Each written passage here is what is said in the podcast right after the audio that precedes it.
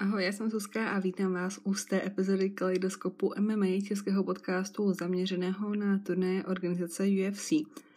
A původně měla být tahle epizoda složená z vašich otázek a takového ohlednutí za těmi téměř už dvěma lety, co podcast nahrávám, ale nechám to až někdy na příště a tohle bude epizoda, ve které se kromě UFC 264 chci věnovat turnaji UFC Vegas 31 Machačev versus Moises – což si myslím naprosto odpovídá ambicím, které tenhle podcast má. Pokud jste nebyli poslední týden pod kamenem, což teda vzhledem k tomu, co se v Evropě děje, není úplně šťastné přirovnání, Nicméně předpokládám, že všichni znáte výsledek třetího zápasu mezi Dustinem Poirierem a Conorem McGregorem, který si na konci prvního kola zápasu zlomil holení kost a nemohl tak dále pokračovat – a Dustin v pozápasovém rozhovoru řekl, že si Conor tu nohu zlomil, když zastavil jeden z jeho kopů, což si klidně v tu chvíli asi mohl myslet, protože neviděl všech těch 20 zpomalených opakovaných záběrů, které viděli diváci.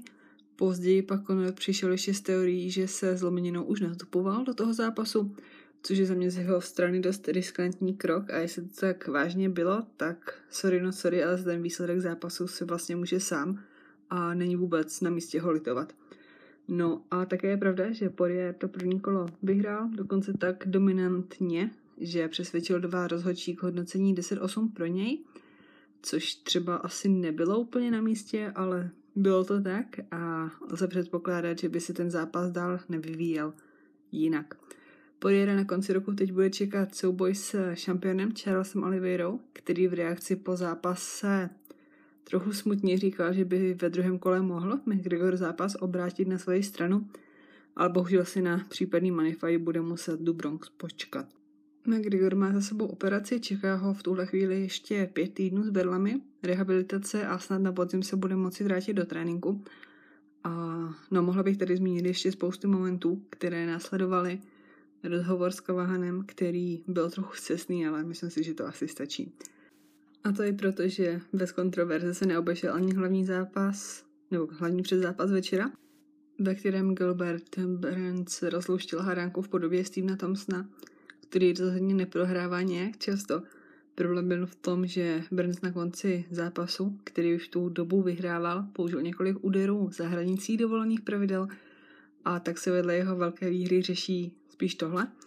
Jinak si Burns výhrou potvrdil pozici na špičce veltrové váhy a po zápase vyzval ty, kteří tam jsou vedle něj, ať už Masvidala, Edwardse a myslím si, že i Diaze, což sice není zápasník top pětky, ale má zase jiné výhody s ním zápasit.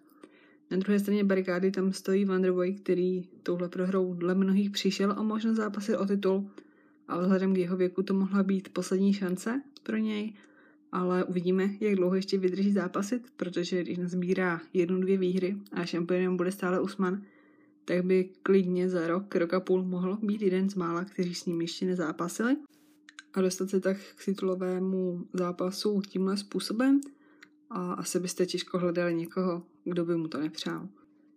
Naprosto opačně, než jsem minule předpovídala, dopadl souboj Grega Hardyho s Tajem Tuivasou, kterého sice Hardy na začátku dobře trefil, Hardy ale šel až příliš rychle po ukončení, trochu zbrchkle a Tuivasa ho zblízka trefil takovou neúplně technickou ranou, ale nicméně našla cíl a Hardy šel k radosti mnoho fanoušků k zemi hnedka na začátku druhé minuty zápasu.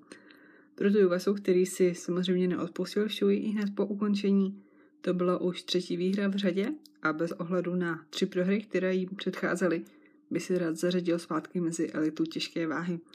Greg Hardy si tím připsal druhou prohru v řadě a uvidíme, jak s ním dál UFC naloží.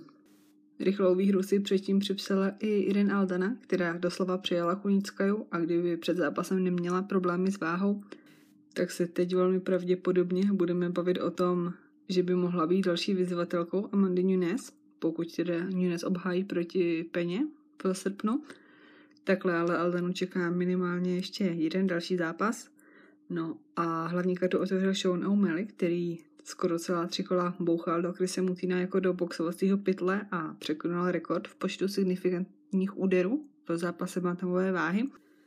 Zelený zombie ale stále držel a když se Herb Dean 27 vteřin před koncem rozhodl zápas zastavit, tak byl hodně naštvaný, byť asi nebyla šance, že by O'Malley ho dokázal nějak ukončit a vyhrát. Mutino určitě získal na své stranu spousty fanoušků a ještě dostane v UFC šanci se předvést. No a O'Malley doufejme snad konečně dostane soupeře z tou patnáctky. A v rychlosti ještě schrnu výsledky před zápasu. Kartu otevřel výhrou na gilotinu v polce prvního kola Žalvas Jumagulov. Pro soupeře Riveru to bylo čtvrtá prohra v řadě a nejspíše pro tuhle chvíli poslední zastávka v UFC. Výhru na body si připsali Brett Tavares, který porazil nepříjemného Achmedova, Jennifer Maja, která porazila Jessica Ai a Ai kromě toho, že si odnesla hnusný kat na čele, tak prohrála čtyři z posledních pěti zápasů. Michel Pereira sice v zápase předvedl několik úderů, které nebyly úplně podle pravidel, ale ve chvíli, kdy se saltem dozadu dostal do plného moutu, byl rozhodčí Smith v takovém šoku, že asi neměl vůbec možnost pojmout, zda to všechno bylo legální. A Pereira nakonec na body porazil Price a výhru na body si připsal i Max Griffin, který porazil Carlosa Condita a prý až po zápase, když se spolu fotili, tak mu došlo, s jakou legendou vlastně zápasil. Nejvíce na sebe, ale v rámci předzápasu UFC 264 upozornili dva jiní zápasníci. A to Dricus Duplessis, který ve druhém kole ukončil Trevina Jalase, připsal si ve druhém zápase v UFC už druhé ukončení a hlavně Ilya Topuria, který se nenechal zaskočit neortodoxním stylem Ryana Hola, kterého tvrdým ground and pound ukončil na konci prvního kola a vylepšil si skóre na 11-0 a zároveň získal místo v top 15 perové váhy. Což mi připomíná, že už 1. srpna se na skóre 11-0 bude chtít posunout i Mohamed Machev, kterého bude čekat zápas v Miláně na turnaji Brave CF. A tam taková odbočka. A ve druhé části tohoto dílu chci představit turnaje UFC Vegas 31, který naplánovaný na 17. srpna, ne, 17. července. Pro nás v Česku začne až v neděli 18. července před zápasy od 1 hodiny ráno a hlavní karta pak začne ve 4 hodiny ráno a jako 11. souboj na kartě i zakončí samozřejmě souboj Islama Machačeva s Tiago Moisesem. Původně se měli v sobotu utkat Max Holloway s Jerem Rodriguezem, ale Holloway měl nějaké mikrofraktury na rentgenu a rozhodl se raději léčit, než riskovat nějaké dlouhodobé následky.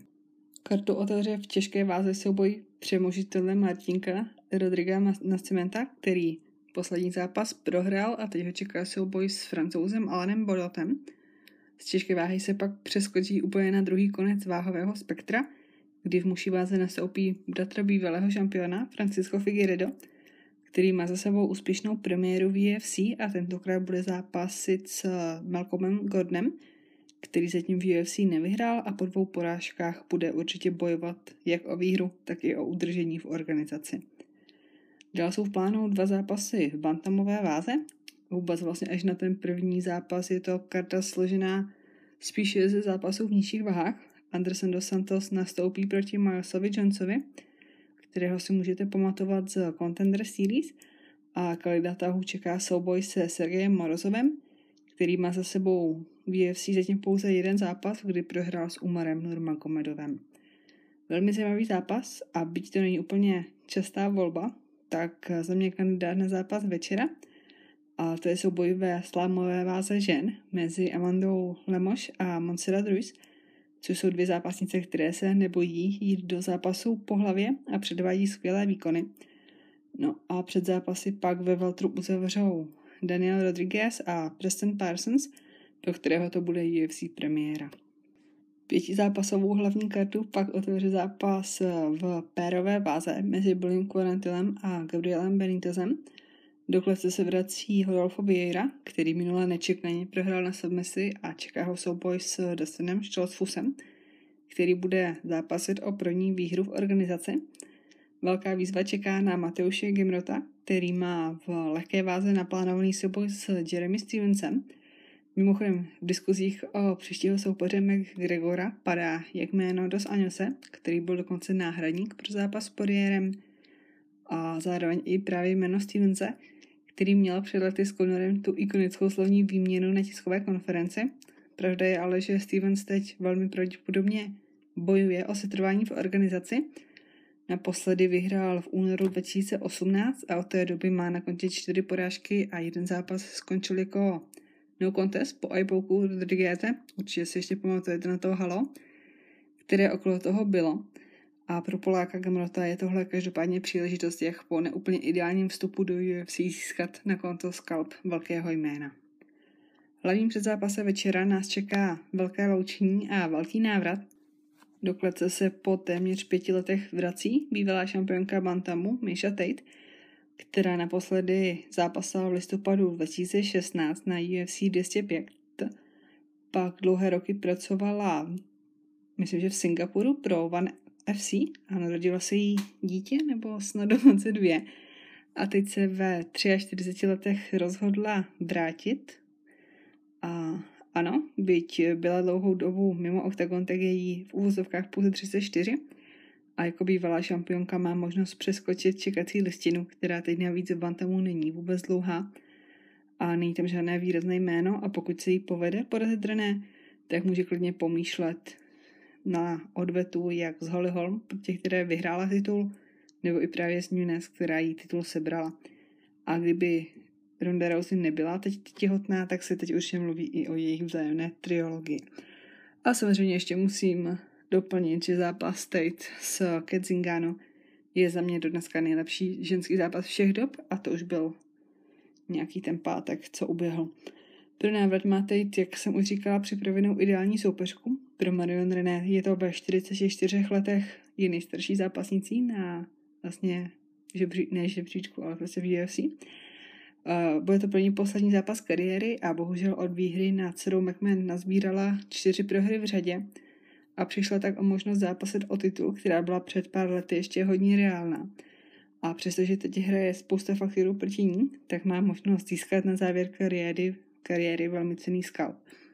Nikdo totiž moc neví, v jaké formě se Tate ukáže a také ji čeká celkem rozdílné prostředí než minule, kdy z vyprodané haly na UFC 205 přechází do poloprázdného UFC Apexu. Osobně si ale myslím, že by si tenhle zápas měla teď pro pohlídat, protože René v posledních zápasech nepodávala úplně ideální výkony, byť do dneška ještě nebyla nikdy v zápase ukončena. A zbývá mi už zmínit jenom hlavní zápas večera, pětikolový souboj v lehké váze mezi Islamem Machačevem a Tiago Mojsesem. Pro Machačeva je tohle bez debat největší příležitost vystoupit ze stínu Chabíba a udělat si své vlastní jméno. Je sice pravda, že teď už s ním, že už teď s ním nikdo moc zápasit nechce, ale časem se buď najde někdo, kdo bude chtít, nebo ho UFC posune rovnou k titulové šanci. Teď je v žebříčku na devátém místě, můj je 14. Takže bych nejde o nějaké velké jméno, tak svou pozici v hierarchii lehké váhy má. A samozřejmě případná výhra na, na, nad Machačevem by Mojse se vystřelila šíleně nahoru. Machačev má na kontě sedm výher v řadě, přesnou ve třetím kole uškrtil Drew Dobra a jeho soupeř o týden dřív porazil Hernandeze a připsal si třetí výhru v řadě. Moises má výhodu v tom, nebo takovou teoretickou výhodu v tom, že jako šampion LFA už několikrát zápasil na pět kol, ale taky už to je nějaký ten pátek zpátky. Každopádně se v sobotu v noci zase sjede celý Dagestán do měst, kde je připojení na internet a budou sledovat jejich reprezentanta. A určitě to tam udělá větší povyk než v Brazílii, odkud pochází Moises. Což mi připomíná, že jsem vám chtěla doporučit díl UFC Connected, který je na UFC YouTube, YouTube kanále a věnuje se právě Machačevovi, pak je tam část o Kevinu Lim, který je jeden z mála zápasníků, kteří kdy Machačeva vyzvali k zápasu, i když teď už to asi padlo tím, že Lee přechází do Veltru. A ještě pak tam je, myslím, že vříček eh, nejlepších zápasníků pro Vincente Lukeho, ale hlavně ta část o Machačevovi je hrozně zajímavá. Jestli si vzpomenu, tak vám dám odkaz do popisku epizody. No a pro tenhle díl to bude asi všechno. Děkuji vám všem za poslech, jak téhle, tak všech těch předchozích 99 epizod a budu se těšit zase za týden u té další. Mějte se hezky a ahoj. thank you